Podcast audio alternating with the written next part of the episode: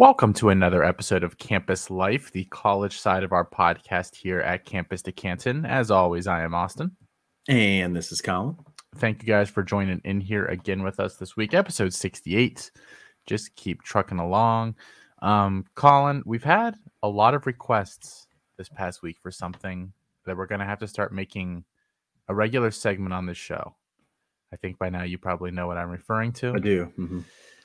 We got a lot of comments from last week about Colin's cooking, guys, how he said that it was his night to cook, and he cooked basically two instant meals mixed into one.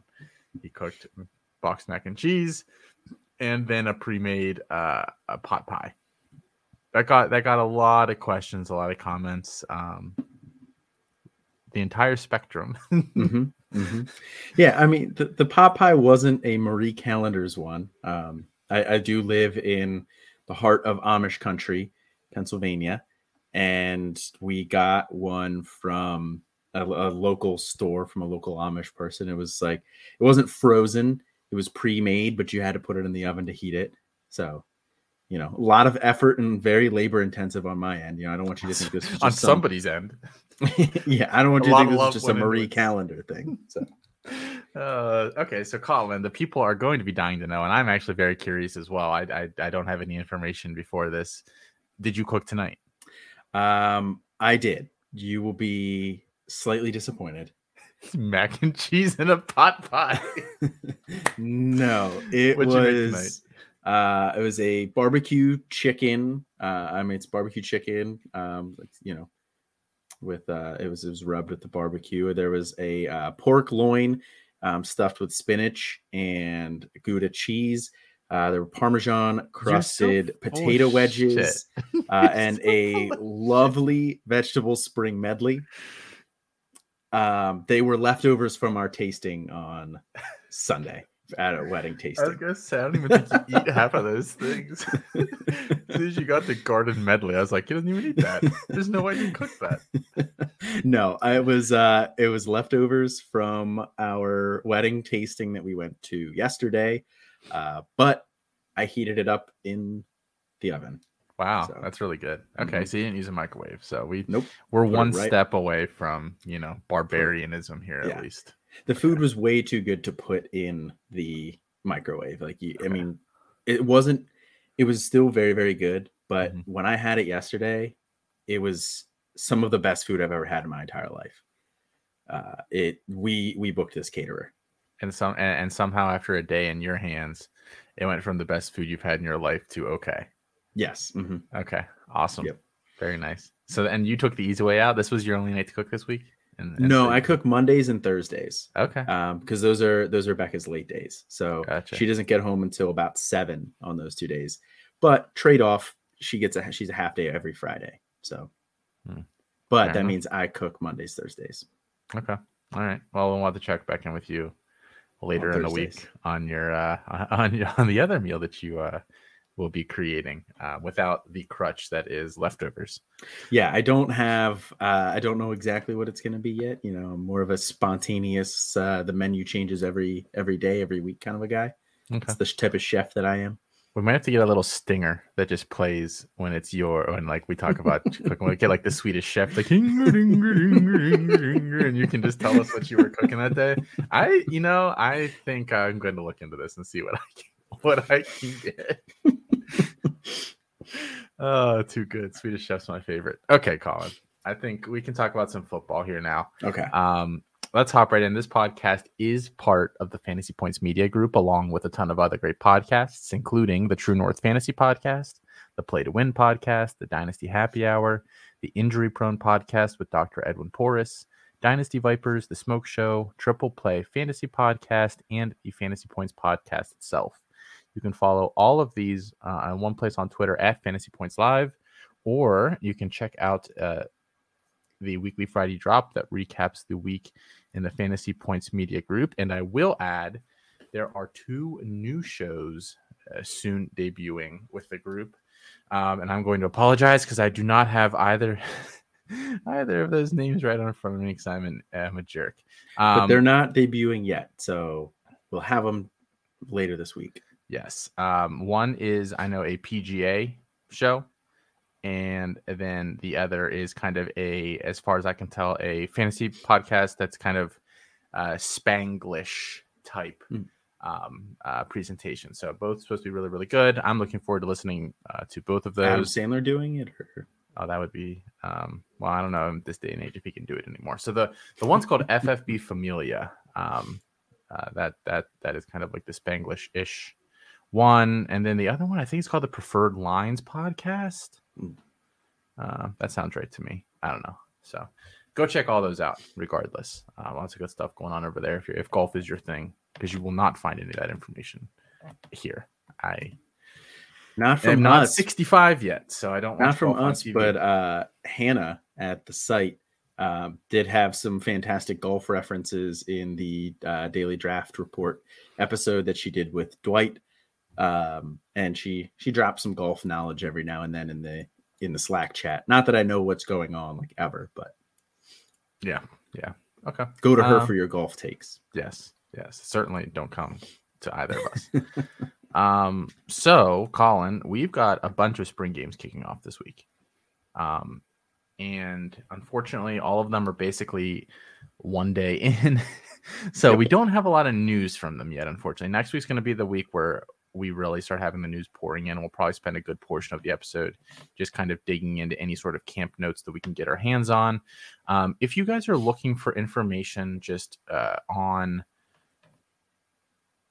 all, you know, what what these dates are, when every basically every single F B S team uh, kicks off spring game and when or practice and when their game is, go ahead, guys, and check out Burning the Red Shirt. They are a, a very new podcast. Uh, sort of within the last month or two or something like that. Uh, some really great co-hosts, uh, Zach Toe, Andrew Katz, and Chris Kay, um, guys that have kind of been around uh, in the college football, uh, D F S, C F F, whatever else you want to say, space. Um, and uh, yeah, highly recommend it. But they have this really cool spreadsheet that's on their Twitter account. You can find it there very, very easily if you just uh, go on to or search for Burning the Red Shirt on there. Um, and it has basically every single spring practice. We're not going to go through and name every single one. Some notables that have kicked off here within the last couple of days: Cincinnati, uh, Houston, S M U, uh, Tulsa, if you if you consider them, you know, uh, important. Clemson, Pitt, Louisville, U N C, um, Michigan, I believe, has as well. So then there's a bunch more in the next couple of days here: Kansas State, Iowa State, Rutgers. Um, so basically by the, like the twenty-second, I think is basically the last date, twenty-second, twenty-ninth, that all these will be kicking off. So within the next couple of days, uh, Clemson kicked off the first. So we do have some tidbits from Clemson. I thought we'd share those with you guys tonight before uh, we talk about a recent mock draft that both of us took part in. Um, because this is kind of the year to, to really start working our way through those. So, Colin, for Clemson this week, just some news, injury news, and then kind of the quarterback battle are, are two of kind of the big things there that we're looking for. Uh, right now, they're saying D J U has lost about fifteen to twenty pounds. He's down to about two forty. Uh, he's trying to get down even further than that. Apparently, he played at two sixty last year. Do you have any reaction to that? That's a big boy. Yeah, that is that is a large quarterback. Um, maybe explains some of the... You know, uh, he he really struggled managing the pocket and kind of maneuvering last year. And, you know, maybe that kind of s- explains a little bit of that. The added, you know, twenty pounds almost. So I'll be interested to see how that, you know, the, the weight loss affects him here. I think it's obviously better for him to be under two fifty than over two fifty, even at a size, even at his size. What's six four, I think. Um, he's, I think he might even be bigger than that. I mean, he's, he's enormous. Yeah. He, he's a, a large human being. Yes. Yeah. Um, but I think that it is better for him to be lower weight like that. So I'll be interested to see how that affects his, his pocket management. Yeah. He, he definitely struggled. And obviously some of it was the knee injury. And I wonder if he struggled to maintain weight after that injury happened. I don't really know. Um, but they did say, obviously, he's running with the ones. Not not a surprise there. Uh, Klubnik right now is with the third team. Um, but they have said, uh, according to a couple reports I've read, that there are whispers around the program that Klubnik could push D J Uiagalelei this season for the starting job uh, if D J plays poorly again and Klubnik comes along as expected. But they have noted that that uh, Klubnik is small, is six two, one eighty-five. So, you know, he he might need to bulk up a little bit. So that, that could be a little bit of a damper on our predicted, you know, Klubnik takes over midseason, uh, depending on how much he he bulks over the summer. Yeah, I think that's definitely something to be to monitor. You know, that's something that I was a little bit worried about, is he does look very, he does look a little slight of frame. Um, but, you know, I think um, Sam Heward last year, I think he was about one eighty-five, one ninety. Uh, word on the street is he's checking in, you know, right around or a little over two hundred pounds. So that type of a gain, uh, you know, definitely not unprecedented at all. So I think he could, you know, up improve that a little bit it, it, by the time he hits the season. If he still is around that one eighty-five mark, you know, maybe I'm concerned a little bit about his ability to take that job this year. Uh, but either way, it's good to hear that he's at least expected to push him, you know? Uh, yeah. I can't play this game again. I did it with Jaden Daniels for the last two years, three years. Um, my, my little heart can't take it. Yeah. So agreed. Um, not that I was in love with Klubnik anyway. Um, I have been convinced otherwise since, but um the, the weight will be something to monitor there for sure. Um let's let's go to the wide receiver room as well, Colin. Um there there are, it might be an injury impacting this. E J Williams isn't isn't playing at all this spring, and we'll we'll talk about just some of the guys they have out here in a minute.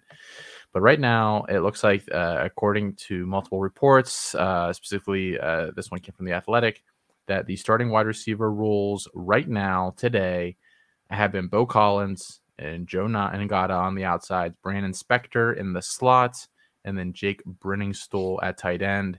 Uh, Brinningstuhl also probably getting that job a little bit by default uh, because the starting tight end uh, is out uh, for the spring as well. And I'm blanking on his name, Davis.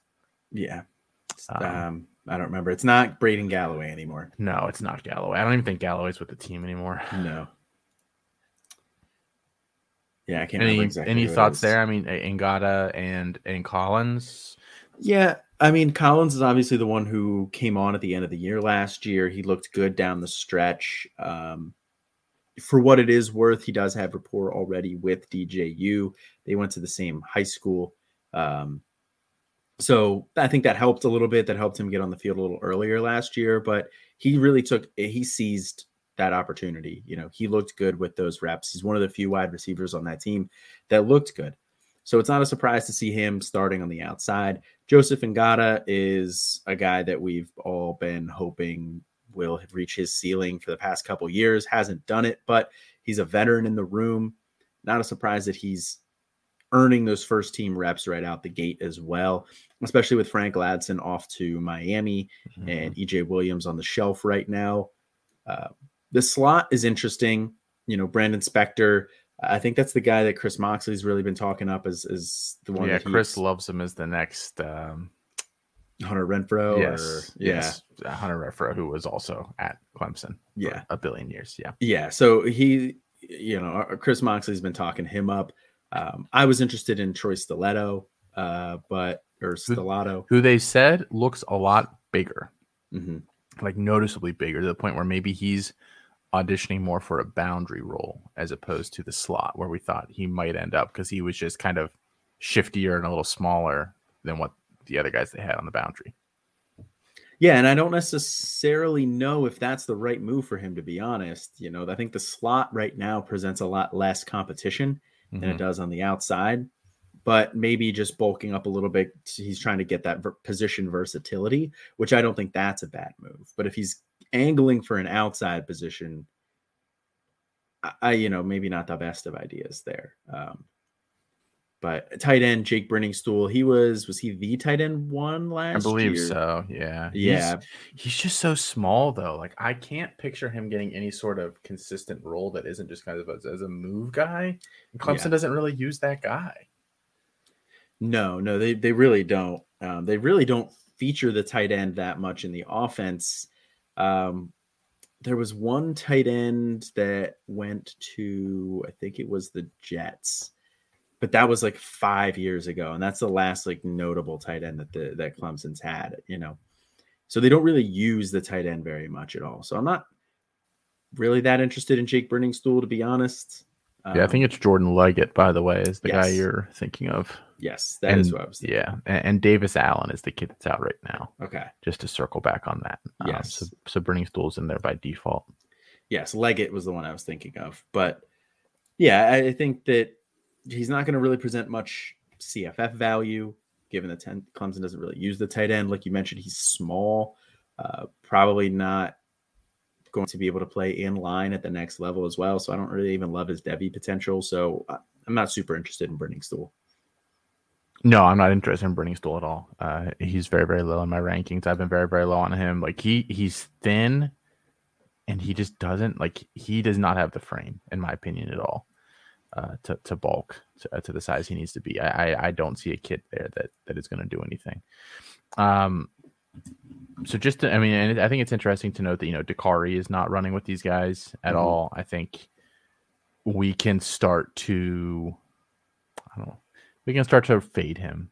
I, I, I think heavily at this point. I wouldn't be clamoring to go get him. They've said Adam Randall has looked better than him. Um, so I, I think Dakari's days at Clemson are numbered. He will probably have to transfer out. Um, and then, yeah, some injuries, guys, just just some notable ones. We already mentioned a couple of these guys, uh, but Will Shipley and Kobe Pace are both out for spring as well. So look for maybe Phil Moffa to kind of try to carve out a role because um, he's really the only other guy on the roster. So if he yeah. doesn't do it, they're going to be in some trouble because um, yeah. they know N J Dixon left. And, and yeah, they, so it, it's a thin room. They, I, I they didn't see even Clemson bring... being in some trouble this year if they don't, if someone gets gets injured. They didn't even bring anybody in in this class, did they? They tried to get Andrew Paul uh, mm. at the end of things. They really, really pushed really hard for him, but I, I don't believe they brought in a running back this year now. Yeah, I didn't think so either, which is kind of surprising. You know, I mean, they did bring in two guys last year in Moffa and Shipley, um, but typically these big programs bring in one guy a year. I mean, even Ohio State, who has Travion Henderson, who's, you know, going to dominate the backfield touches there. Um, they brought in Evan Pryor last year as well. So uh, he's a guy that I think I like, and I know you liked him as well. I don't know what your thoughts are on him moving forward, but even as even they brought in Dallin Hayden and, you know, we don't see anybody for anybody in this class who would have gotten touches over Travion. I mean, that's like one of the more established rooms in the country, but It's, so it's kind of surprising that Clemson doesn't bring in anybody at all. They did bring in a super, super low three-star, but like this kid wasn't even in the top one hundred in the composite. Like I, I haven't watched this kid. I so, but I mean, yeah, he, yeah, he. Needless to say, he did not make the guide. No, he he just missed out. He was like first four out. We're in we're we're in March Madness season. Um, so his other offers were like Charlotte, Air Force. Um, like his offer list sucks, and he went to Clemson. So, uh, best of luck to him there for sure. Um, all right, I think that's all we're going to talk about here with Clemson, Colin. Let's let's talk. Uh, let's shift over to this draft. So we're going to spend the the bulk of this episode, um, the Campus Decanton crew, twelve of us, uh, all got together and decided uh, for hashtag content purposes that we would do an early off season mock draft. Um, just to kind of, you know, see where everybody's at right now. And, uh, so, that, so every, the people who hopped in, Chris Moxley, uh, you, Matthew Bruning, myself, uh, Dwight Peebles, Alfred Fernandez, uh, Jared uh, Palmgren, Kevin Coleman, uh, Mike Valerie, Corey Pereira, Felix Sharp, and P J, no last name. um, I actually do know P J's last name, but I will not share it with too. the crowd. He likes the mystery. We're not going to dox him. No. So he, he likes to be the mystery man behind the scenes. Um, so the twelve of us all hopped in. That was the draft order, by the way. Moxley picked first. P J picked last. We are eleven rounds into it, basically. Um, you're a dick. You just sniped me on your last pick.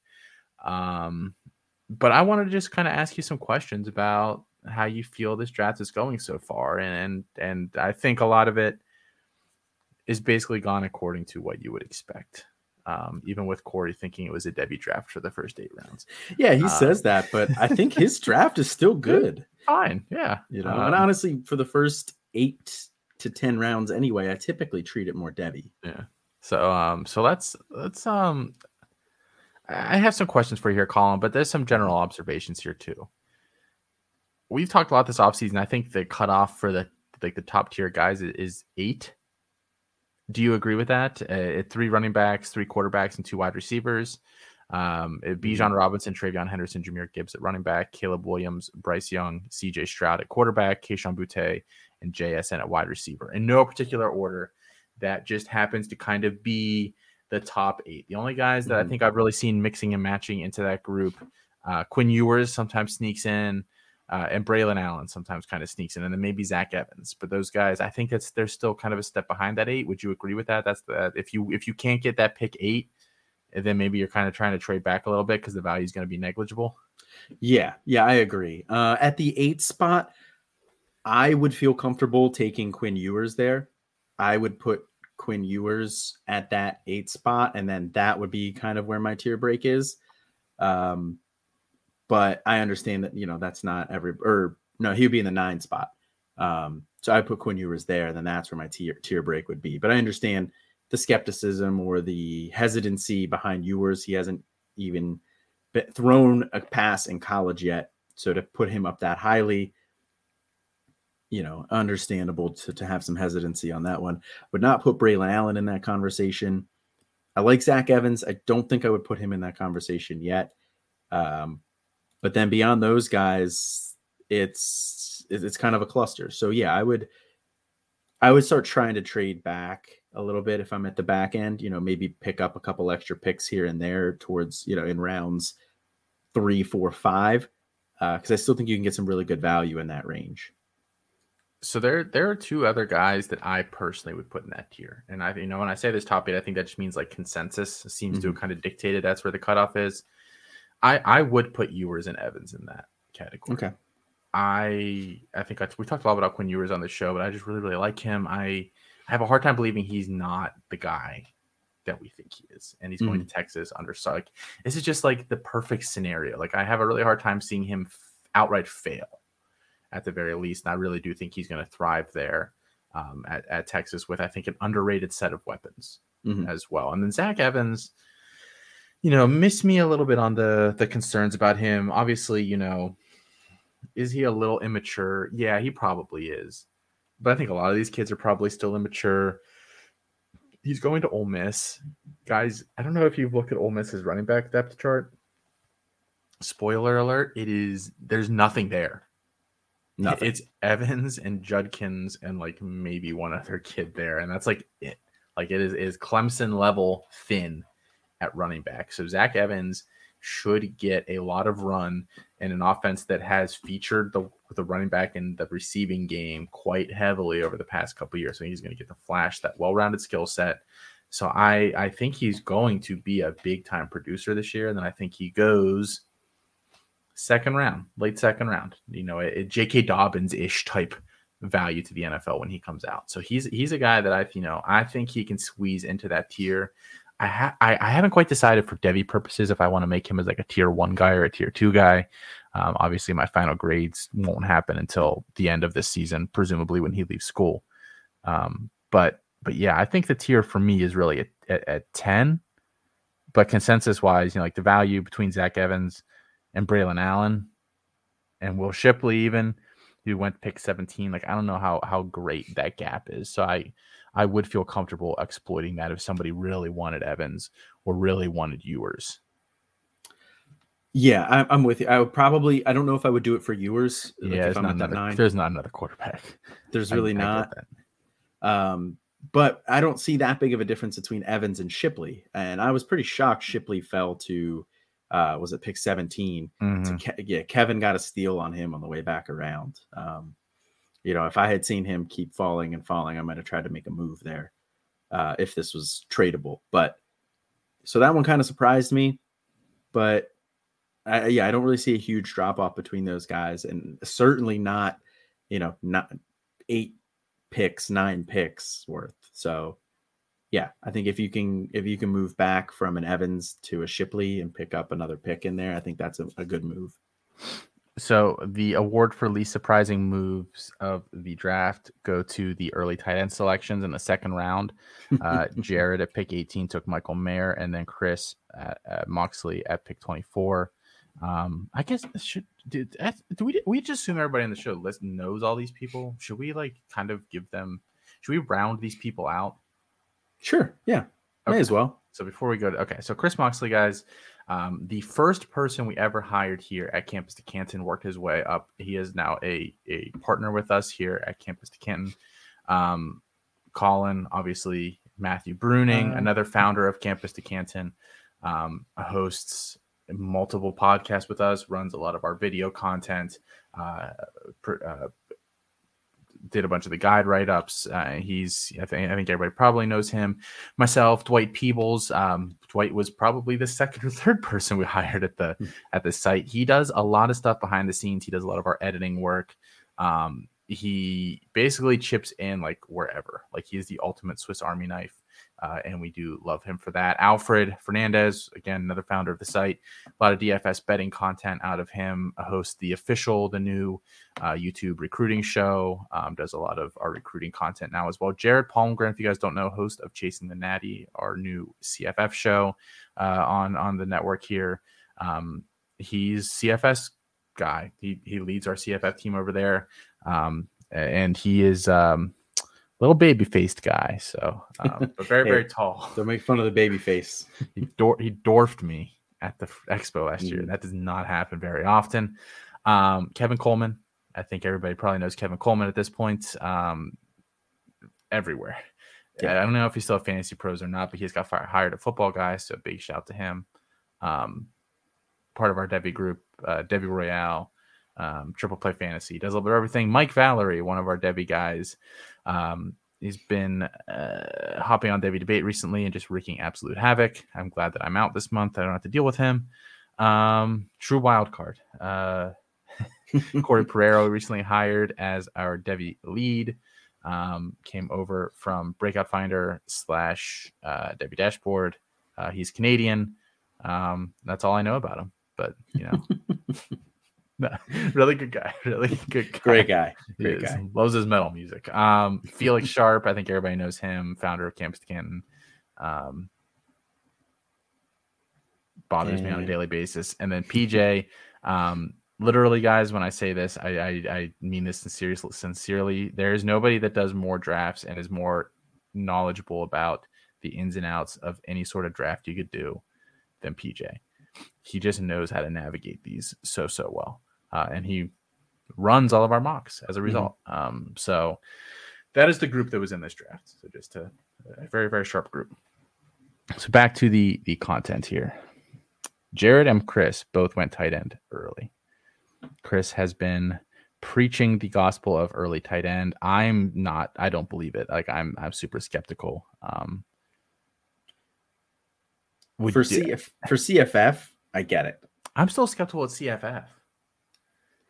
Like, I don't know. It's like, yeah, you're locking in points, and I guess there's a positional advantage. Oh, it's not even so much that. It's that for C F F purposes, and then, you know, by transitive property here, also Devi purposes, I just have no idea who these next guys are at tight end.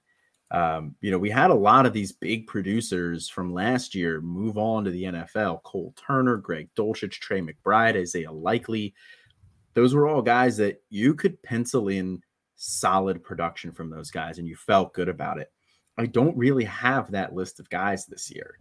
So, I mean, there's got some guys like Jaheim Bell at South Carolina. We think we like him, but at the same time, Austin Stogner just came in there, so that kind of puts a damper on it. Michael Trigg coming from U S C with Jackson Dart to Ole Miss. You know, I like that move. Um, but at the same time, he hasn't really done anything, so not necessarily proven. Um, other guys on the list here, we have Jack Beck, who lost his tight end eligibility, I believe, on Fantrax. I literally can't even think of a reason to roster Jack Beck yeah. anymore now that he's no longer a tight end. Like, mm-hmm. wouldn't even consider – I'm not ranking him in my tight ends right now. I'm yeah. like thirty-five deep, and I don't have Jack Beck ranked. Yeah. Yeah. I mean, you, you know, the other guys that you're looking at here, like Brant Keith, or I think that's how you say his name. You're doing great, sweetie. the guy from from Utah, you know, probably looking good production from him. Um, Gavin Bartholomew, your guy at Pitt, probably going to have some decent production there, but it's hard to say. Benjamin Urasek from Stanford, probably produ- some decent production, but how much do we really want to invest in Stanford's offense? So there's just big question marks with everybody beyond those top two. So C F F purposes, I get it. Second round for a Campus Decanton or a Devy situation is so too early for me. It's so rich. I, w- I will not be espousing the early tight end strategy on this show um, at all this year. Uh, we'll have Chris on to defend himself, so we're not just sitting here crapping all over him. Um, we will at least afford him that. Um, we'll disagree at the end of the day. But so two tight ends early there, Colin. Um, hmm, I'm trying to think of the next question to ask you. So this draft's actually really interesting. I think this is a sharper draft, obviously, mm-hmm. so the board falls a little bit differently. This Marvin Harrison, tough. Marvin Harrison Junior went about a, about ten picks earlier than he has been in this draft. Uh, maybe even a full round at least. Uh, he went pick fourteen here. Felix took him. Um, that's the range he should go, right? Not pick thirty-two or whatever he's currently yeah. going at. Yeah, uh, his current A D P is too low. I think there is an argument to be had that Felix left some other value on the board. I would take Jermaine Burton over Harrison, who went the next pick later. I would take Will Shipley over him, who went not too far after that. You know, there's a couple other guys you could make that argument. But at the same time, I understand Felix's logic here. One, it's a guy that he's been hyping up for a while, so he will take him everywhere. For, you know, in every draft uh, and make sure that he gets him. Um, but because he shoots from deep, and, but uh, I, if he waited on Marvin Harrison to try to get him in the third round, that wasn't happening. So, and he knew that. So he took him there for that reason, I'm sure. So I, I understand the pick at that spot. So I spent all last offseason kind of saying this, and I think you're going to shit your pants when you see where I have uh, Marvin Harrison ranked in our rankings that are that uh, I can pull when, him when up. The new update comes out. uh, I spent all last offseason basically saying once a lot of these wide receivers get to their junior year, their draft eligible year, they're no longer really values in these mm-hmm. drafts. And I I felt strong, more strongly about that last year because I didn't, I don't really don't like this wide receiver class. Like there's no like stud guy in this class, like perfect, like perfect prospect. And we, we have one and a half of them this year. I, Boutte is pretty much perfect in my eyes and J S N isn't that far behind him. Um, but I spent all last offseason saying like, guy, like Kayshaun Boutte is the value. Kayshaun Boutte is the value. He was going like early second. You could sit in these drafts and get Kayshaun Boutte at like the two, the two oh three, which mm-hmm. I did. A lot last year. I have a lot of Kayshaun Boutte as a result. I think Marvin Harrison is that guy this year. That if I, you know, I missed on that top tier running backs, I, I don't get one of those quarterbacks, then I really, really like Marvin Harrison. Like going what basically exactly what Felix did. I probably would have gone Will Shipley over Braelon Allen, but running back and then Harrison at that turn or close to that turn feels like the optimal play to me because you're going to get a couple years of really nice college production. They're at big programs, so they're probably going to get some decent draft capital. They're good athletes, and you're probably going to get some N F L value out of them. Mm-hmm. So, like, that value at those picks is awesome this year. Again, again. Mm-hmm. Well, that's one of the benefits of being later on in the draft there. You know, you're not getting that top-tier guy like a Travion, like a Caleb Williams. You know, you're not getting that guy, but you're getting two really solid players at that spot. And I would just say Caleb Williams is a very volatile player. You might yes. get him there. I've seen him fall a couple times. It's not like doesn't happen all the time, but if one of those quarterbacks is going to fall, it's usually him.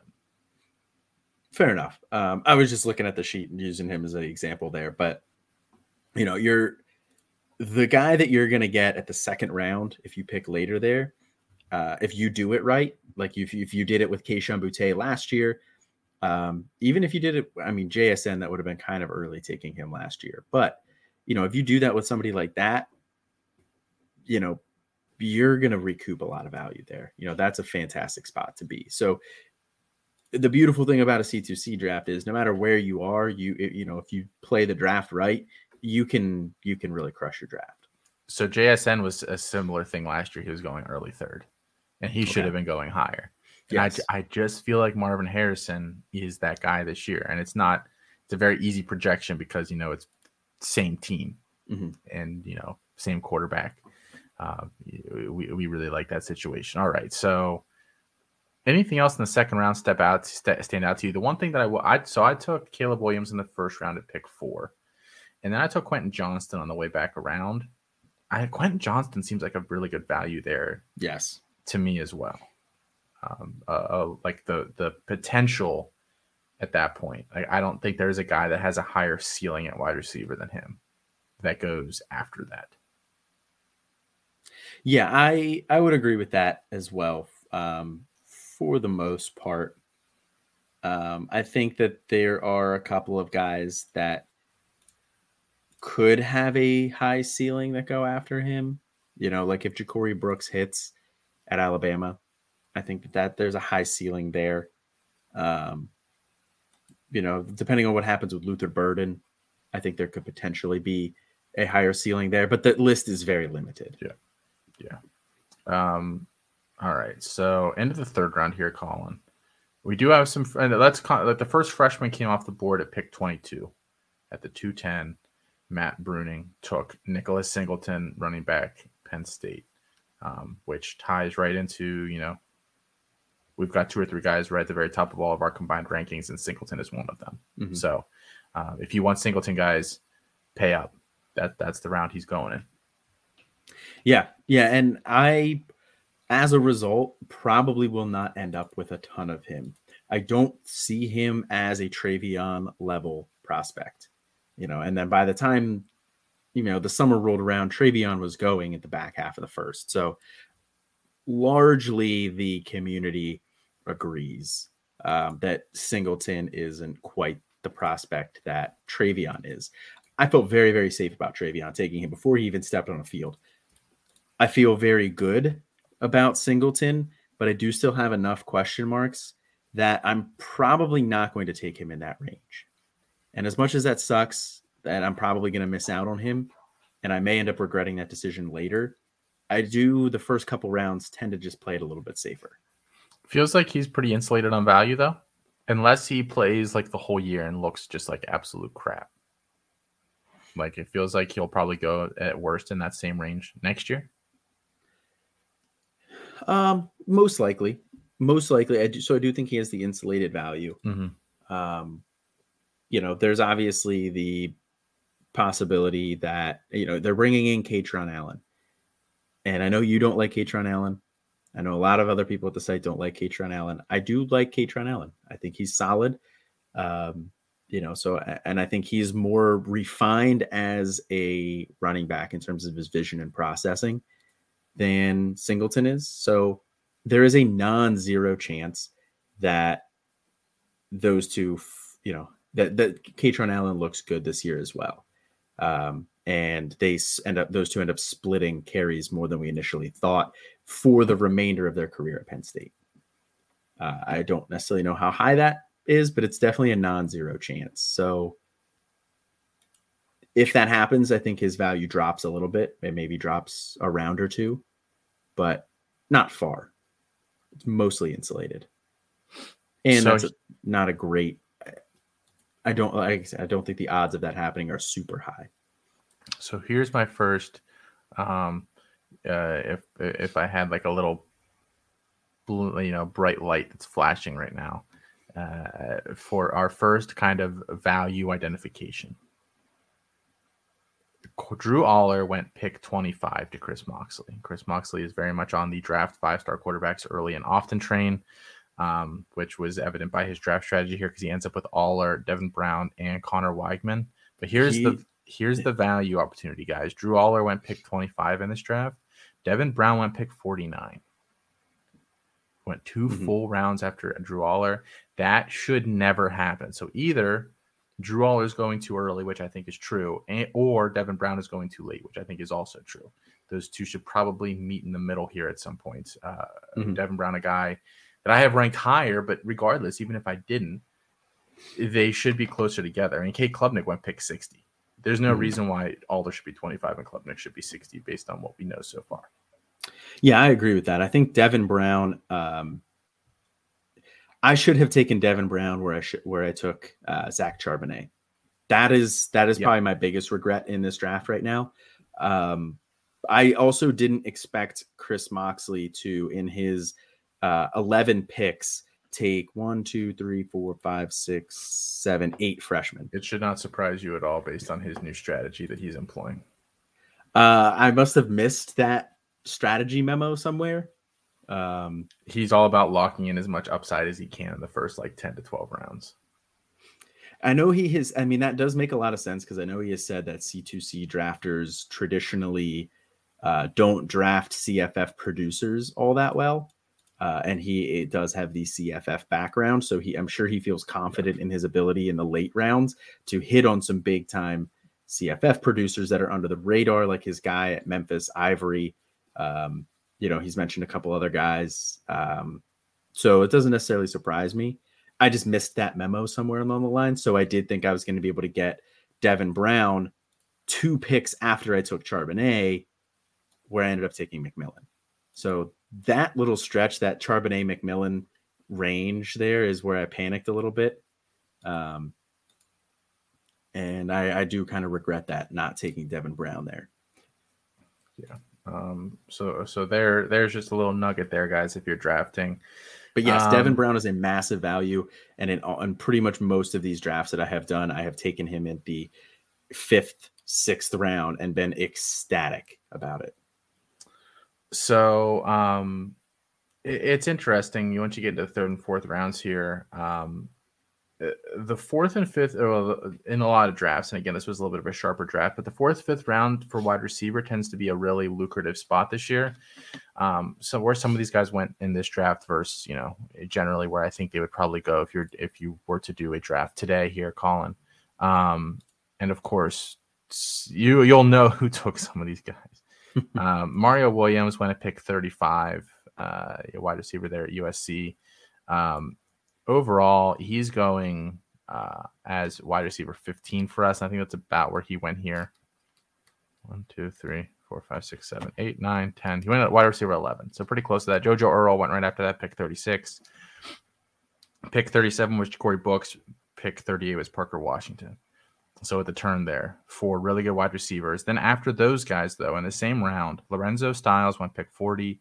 Marvin Mims, pick forty-four, Bo Collins, forty-five, Luther Burden, forty-six, and then Colin Altashia Bone. And I'll give you Jalen McMillan at fifty, a pick that you made, uh, fifth round, uh, second, uh, the five oh two there. So I mean, that that's a pretty nice spot for wide receiver. And I think it really lends itself to hitting running back early if you can. Mm-hmm.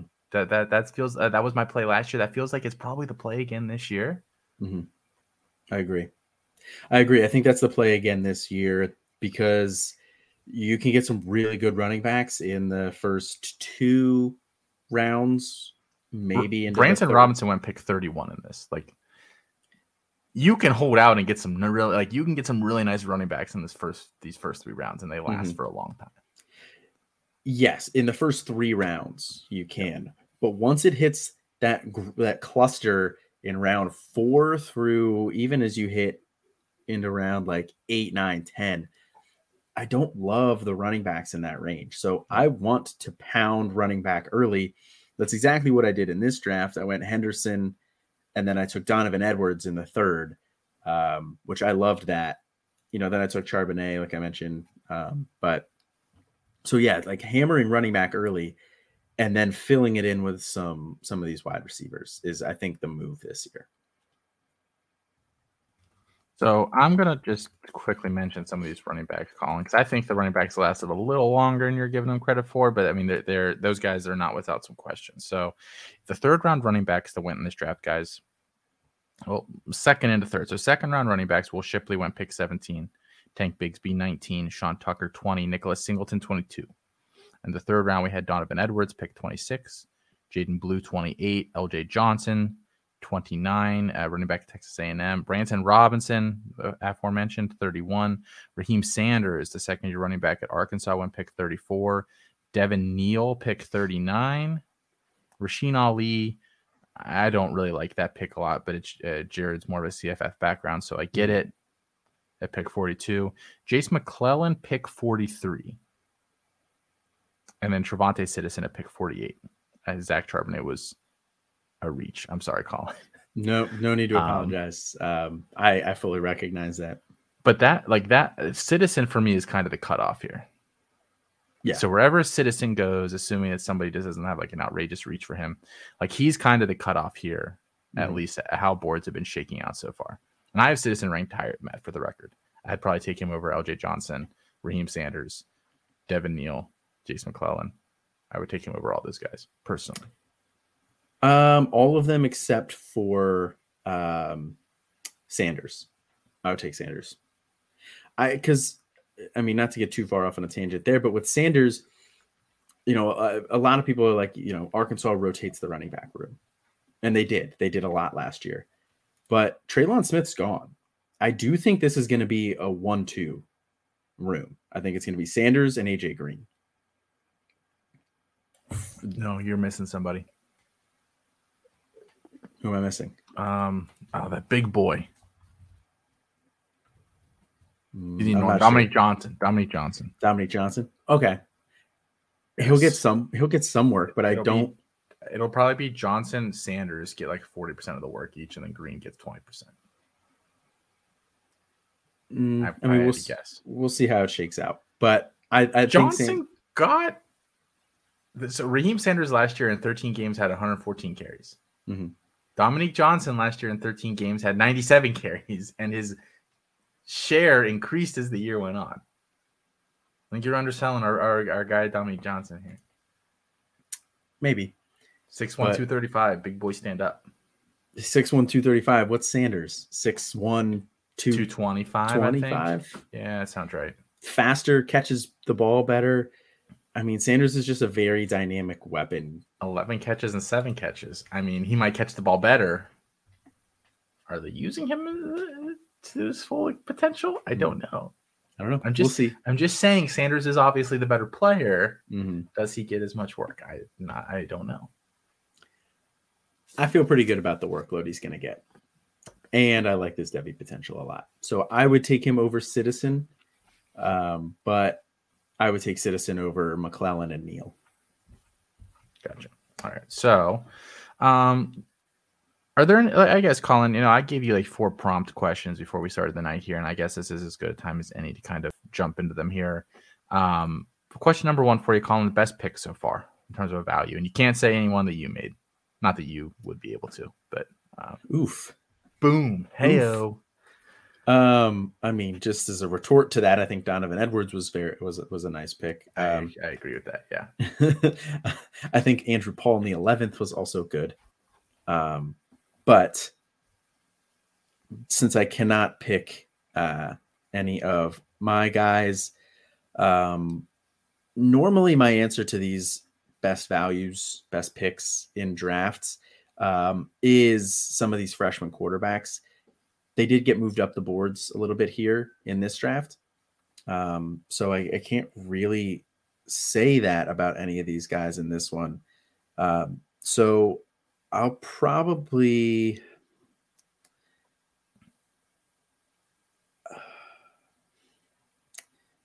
I mean, that's, it's, it's, it's pretty tough here. Honestly, um, hmm. scrolling through. You're doing great for uh, for you know a podcast medium here, mm-hmm. where the people kind of just want this information quickly. You're mm-hmm. you're really knocking it out of the park here. Thanks, thanks. I, I thought so as well. Um, man, I, it's tough to say the best value pick. I still think maybe Devin Brown overall. Is, is a really good pickup in that range. So uh, I'll go with him, but this is a really sharp draft. This is pretty much where a lot of these guys that I would expect them to go. So it's really interesting. And actually, like, I think, So we can't say our own picks. So I'm not going to say my own here, but I think just to, to – so I took Shaz Preston, pick seventy-six. I took Jaden Reed, pick one seventeen. I've like I think if you flipped those values, that probably should be where those two go. Do you, would you disagree? Like, I think Jaden Reed should be going earlier than what he's going right now. Mm-hmm. No, I absolutely agree. Like with that, that is, I, I like I like I, I feel like I probably reached on Shaz Preston, but then I got Reed for, for three rounds later, so I'm like, okay, mm-hmm. like I, I can uh, I can live with that. Um, so that's just like one uh, Jaden Reed in particular is the kind of guy that's standing out to me this early in the offseason, but we can't say somebody that we took on our own. Um, so how about how about this is Phil Jerkovic. I'm personally not a huge Jerkovic fan, but I think he has as good of a chance as anybody to end up as kind of the Q B three in this year's class after Stroud and Young. And he's going, he went pick one eleven here. So round ten, pick three over to ten oh three.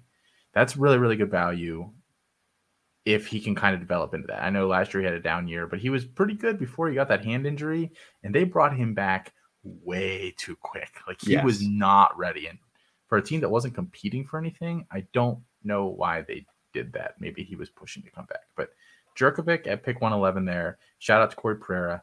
He's the one who took him. I think that is a really nice value pick. Even if he's not a guy that I really like very much, potential to really um, be worth a lot more than that at the end of the year. Yeah, I mean, and on, I would honestly, I would agree with that. And then I would say the person who is picked um, right after him, Dylan Gabriel, uh, is also another great yeah, value there. Pop in, gun arm. Yeah. In the tenth round. Great value. I think he's going to have a really nice year this year in Jeff Levy's offense at Oklahoma. And then I think that that's going to help raise his draft stock. You know, you're talking about who could be Q B three in this class. Would not surprise me if the N F L liked a lot of the early production of him in his career and then liked that he followed it up with a successful year at a blue blood school like Oklahoma. Is Would not signif- surprise me. Is he significantly better than Bailey Zappi? Um, or Jay no. Kaner? No, I don't think so. But I think no. if he does it at Oklahoma, I think that's going to matter to the N F L. I, I, those arm concerns are big to me. Like, I just think this guy has no arm whatsoever. Um, it's, it's, I don't think it's N F L quality, but, um, all right. So here's borderline. So here's the next question for you, Colin. The worst pick so far, and you can't pick your opposite co-host team at all in this. So, I would never to block us from just, you know, taking needless shots at each other, which we obviously would never do. I um, would never a, a pick that you think is just really bad value. Well, in again, in a draft like this with, with all sharps, um, D J U did not come off the board. So we can't cherry pick that one. That's crazy. Um, isn't it? Ju- yeah. Ju- D J U in eleven in ten full rounds did not come off the board. Um, Julian Fleming, Damon Demas, although Damon Demas' stock's probably going to start falling as you get, yeah, he's as, with the, yeah, with the news that came out. Um, but you know, so some of these guys who were higher up on the list, um, Diamante Traynham would be a terrible pick now that he's moved to linebacker. So yeah, no one, no one made the sucker picks. Yeah. Nobody made those easy cherry pick worst picks here. Um, so It, it does make it a lot harder. I don't love Mo Ibrahim in the ninth there where he was taken. Uh, I think that he's probably not going to get the workload that we thought, or, you know, that he saw two years ago and that he saw at the beginning of the year last year till he got hurt, because the other guys on that roster, uh, Bucky Irving and Trayson Potts, proved that they can handle that workload too. You know, they played very well. And I think those guys are going to earn some snaps.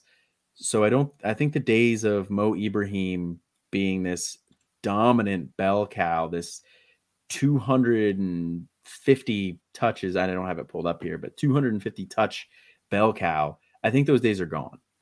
And I don't see a lot of N F L value for him either. So that's probably a little bit earlier than I would have taken Mo Ibrahim. It's much earlier than I would have taken him as well. I was a little surprised he went. The other one that really stands out to me, there's a couple actually here in that range. Uh, I think we can't pick out a, a, a co-host one, or I would have said Andrew Paul went way too early. Um, but I think actually all the running backs in that round were really bad picks. Eric Ray, pick one eighteen that Matt took. Um, could he produce this year at Oklahoma? Maybe, but I think he's just absolutely crapped the bed. Like, I think his draft stock is probably really, really hurt. Do you think he's going to show up infinitely bigger than Kyren Williams just did? I don't think so. No. Uh, I think he'll show up a little bit bigger, but but not very much. I think Jalen Berger's a really bad pick because I don't think he's any he's guaranteed at all to take the Michigan State job. And I think Brandon Thomas is a really bad pick who went in that round as well, simply because we don't know. We have zero news on him at all right now with his injury. And even if we assumed he was one hundred percent healthy, I think them bringing Ducker in signals that there's going to be some sort of uh, sharing of the backfield. Um, so those those three stand out to me. And again, not to uh, not to disparage anybody that took any of those guys, but um, the, none of those picks are guys that I would take uh, in that particular range. All right, Colin, which team do you like the most so far? And then just, you know, when you pick the team, just kind of really quick say what players they took and maybe, you know, in, in five hundred words or less, why you like them the most.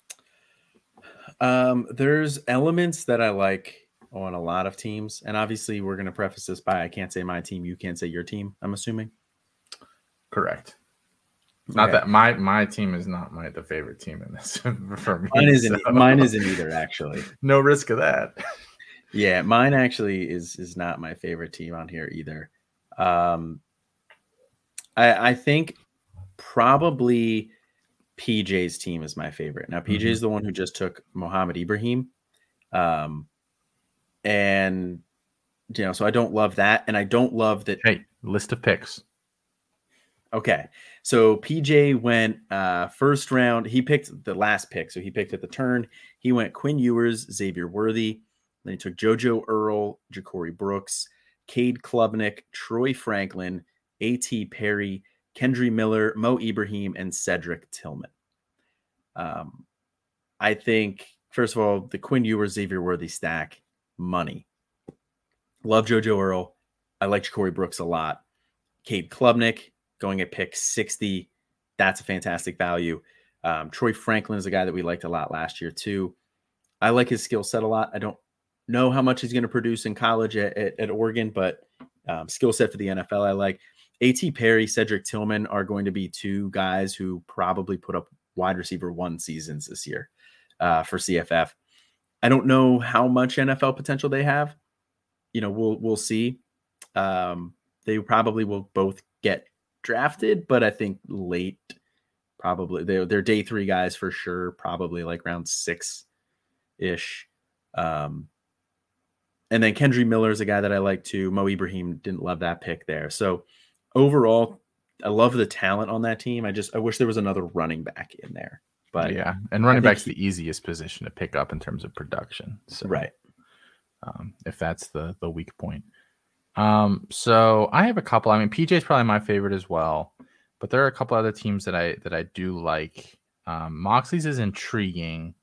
Yeah, his um, is the all upside team for sure. Uh, but let, I want to go with Felix. I'm going to go with Felix. Surprise, surprise! Who, the guy that I never agree with on anything. But here's where he's gone so far. We already talked about his first two picks, where he went. He was pick uh, eleven initially, and he went Braylon Allen, Marvin Harrison Junior Came back with Mario Williams, Parker Washington, Blake Corum, Chris Tyree, kind of went, you know, a little bit undersized receiving backs there. Deion Smith, pick eighty-three, I think is really intriguing. We'll see where he ends up. He's still in the portal. Does he make it to Ole Miss? Does he stay at L S U? Who really knows? Ty Simpson, five-star quarterback going to Alabama at pick eighty-six, is really, really, really good value. Great I almost value. Picked that out as kind of my best value pick in the whole thing. Eric Gilbert is the only pick that I'm like, oh no, baby, what is you doing? Like, just flushing a pick down the toilet. I wouldn't, don't do this. Anybody listening to this show, never, ever make that pick ever. Do not do that. Um, Eric Gilbert, pick one oh seven. So if I could change one pick of his, I would, I, I would change that one one hundred percent. And then he went Corey Rucker, the pick after, who actually just went to the transfer portal today. We'll see, we'll see where he ends up. Uh, he was at Arkansas State, but I think he's got a little bit of N F L upside. Like, I think he's going P five. Mm-hmm. Um, so um, I, I like that that group overall. Obviously, a little bit of risk with Deion Smith. Um, and Eric Gilbert is just like, but overall, like I, I like that squad a lot. Yeah. Yeah. I, I like that squad too. Um, like Ty Simpson was one, was another guy that I was looking at picking out as one of my favorite values there as well. Five-star quarterback going to Alabama, taking that late. Bryce Young is going to be off to the N F L. Um, so, you know, he's, and, and a lot of the top quarterbacks in next year's class are, you know, Malachi Nelson pretty much locked in at U S C. Arch Manning, I have not heard that he's considering Alabama. Um, I, if I had to guess, I think he ends up at Texas. That's, I think there's a decent chance of that one. Um, but I, I have not heard that he's considering Alabama. So it was like the top two guys in next year's class too. So I don't know if the Ty Simpson even necessarily gets recruited over. Biggest worry would potentially be some sort of a transfer, I think. Um, but you know, you, you can't necessarily play scared like that, you know?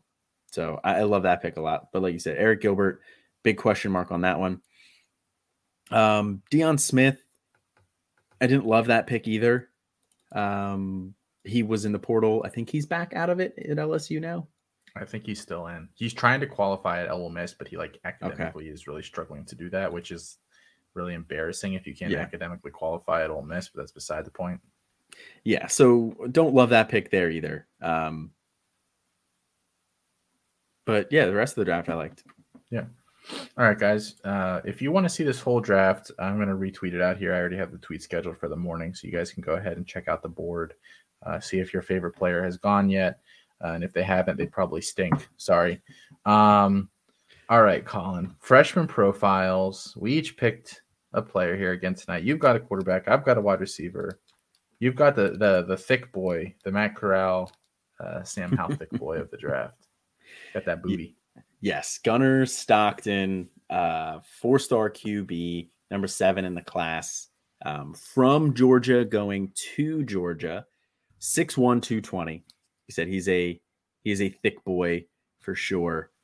Um, he broke essentially all of Georgia's state passing records that were previously held by Deshaun Watson and Trevor Lawrence. So who? You know, never yeah. heard of either of them. So good company to be in. Now he did it at not quite the same level of competition. Uh, I believe his level of competition was a little bit lower, but still impressive nonetheless. Um, as a prospect, he has very nice arm strength.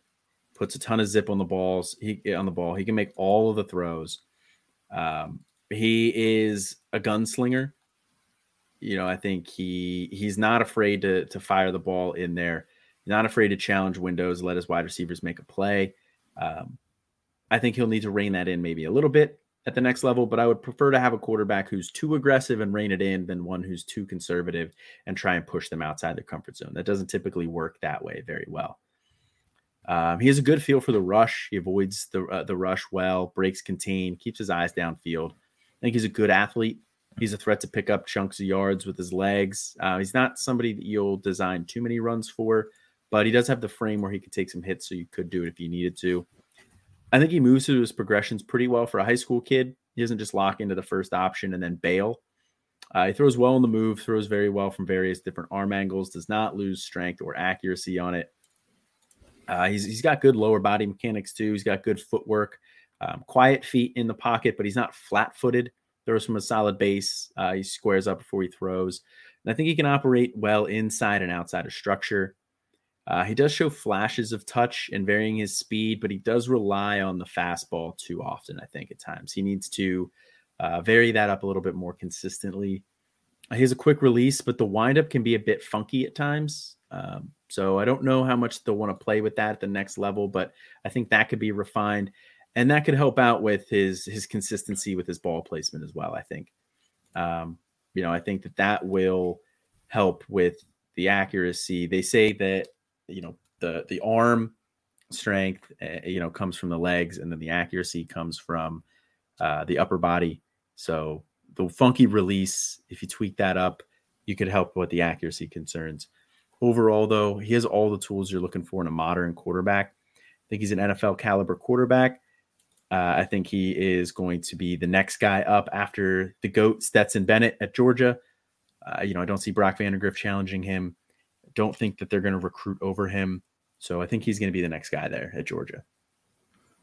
Um, I'm super hesitant. I wrote him up for the guide. Um, I'm just really scared of Kirby Smart just having zero. I like he has no clue on quarterback or talent evaluation. He has no clue on development at all. Um, it's honestly pretty crazy. Um, I mean, they yeah, won a national does... championship this year, and they literally, as the combine showed us, had probably the most athletic defense of all time, and they like barely won. Like that's what it took to drag that offense kicking and screaming to a national championship in a year when there was no other great team. Yeah. Like, yeah, I, I agree. As Kirby Smart does worry me. Um, I, I would be lying if I said that that's not a concern. But yeah, I mean, I like him. I think um, you're pretty generous about him keeping his eyes downfield. He really struggled with that in the All-American game. Um, like he was really, really bad this, with it. This write-up was before the All-American game. Maybe update your shit, Colin. It's fair. No, so I, I think he's going to have some issues, but I do really like him. I think, you know, Matt Corral is certainly the range of outcomes there. Um, so I picked Talon Chetron here tonight. I'm surprised I hadn't talked about him already. Was one of my first kind of crushes here in this draft. Sixth, or yeah, in this draft, in this class. He's six three, he's one eighty-five. Uh, he is headed to Oklahoma State, four-star recruit, uh, according to the composite. He's my wide receiver five currently. Um, So why do I like Talon Chetron? He's a really good athlete for his size. Very nice initial burst, first step off the line. He doesn't have a ton of releases yet, but he's just been so explosive, and I think he can work on that, that part of his game. Very quick feet for his size. Uh, he's elusive after the catch for a bigger guy. Like I, everything he does, like I wrote, like he's really explosive for a bigger guy. He's very got very quick feet for a bigger guy. He's a really good athlete for a bigger guy. Like just everything was like, like you would think he's at two inches and, and ten pounds lighter or whatever by by how quick he is. Um, really strong at the catch point. You know, he'll go up and, and, and win some things. I think for a lot of these guys, you know, if it's not just like an obvious, you know, top tier, uh, amazing, amazing talent, Chetron's just below that level. But I like him going to Oklahoma State because he's the perfect wide receiver for what they want on the boundary there. They always kind of want that, that guy that can win vertically, that can go up and get the ball, make the quarterback's job a lot easier. I think he can really, really do that there. I would not shock me at all if he gets some decent playing time as a freshman. Their wide receiver core is, is Brennan Presley. It's uh, it's Jaden Bray. There's a very big question mark at the other wide receiver position with no more Tay Martin. Um, so I think Chetron can go in there, be a quarterback's best friend, kind of offer something that none of the other guys there really do, uh, and, and be a really, really good player there for them. So I, I I would expect some early playing time for him. I would expect him to go in the second or third round of your freshman drafts this year. So if, if you're looking to target him, that's probably the range you're going to have to take him in. Uh, and that's all I've got. Do you have anything to add on Chetron, Colin? No, I like Chetron too, uh, for all the reasons that you said there. But I also I think he is – very much the perfect wide receiver for Oklahoma State's system. And Oklahoma State tends to have one wide receiver, you know, prior to last year, Oklahoma State tends to have one wide receiver that puts up a lot of production at the college level. You know, it was Tylan Wallace. It was James Washington. And I think that Talon Chetron could be the next guy there. So at worst case scenario, I think year two, you're looking at a, a high-end college producer. Even last year, Tay Martin, especially down the stretch, put up a ton of points every week. That's true. Um, down the so, stretch, he did. It, yeah. It's, they struggled off at the early of the season. Yeah. And Chetron right now is going, his A D P is twenty-three point seven. So twenty-fourth overall at that one two turn. That's probably where he's going wide receiver six uh, uh, for us right now. All right, guys, that is going to do it uh, for us here tonight. Be sure to be on the lookout for everything that we have podcast-wise at Campus Decanton. We've really been beating this drum lately, but we have a lot of really good shows right now. Mondays, can't, uh, Chasing the Natty with Jared. Tuesdays, us, always, Campus Life here. Wednesdays, we have the live show, Debbie Debate, at nine thirty p.m. Eastern Standard Time, and then the podcast comes out right after. It's the same exact show. On Thursdays, we have, uh, Thursdays, Fridays, we have Canton Bound and our new show, Future Freshmen. Uh, starring, starring Brandon Sanders at C F F University, uh, where he looks at the incoming freshman class through the lens of kind of C F F dynasty production. Um, so definitely uh, a good show uh, for those kinds of things. YouTube guys every day. College Football Filtered with Chris Moxley early in the morning, seven thirty-ish a.m. Eastern Standard Time. The Official, our new data-driven recruiting show every week, Thursday. Alfred, David, Matt go live. Well, no, they don't go live, but bring you about an hour. And they've just been really digging into this class and future classes, past classes, kind of giving you a perspective on what we should be looking for uh, as we're evaluating freshmen. So really, really good groundbreaking stuff there. Guys, three fourteen, we have an announcement. Don't give it That's away. That's all I can say. That's all I can say. But you're going to want to be around on three fourteen. Turn those notifications on. Mm-hmm. Mm-hmm. I, I would go ahead and do that for sure. Follow us on Twitter at Campus Decanton, on YouTube, again, Campus Decanton. Give us a sub over there. Give us a rate and review on any of the podcasts over on the podcast channel, guys. Until later in the week, though, guys, with Canton Bound, I am Austin. And this is Colin. Have a good one.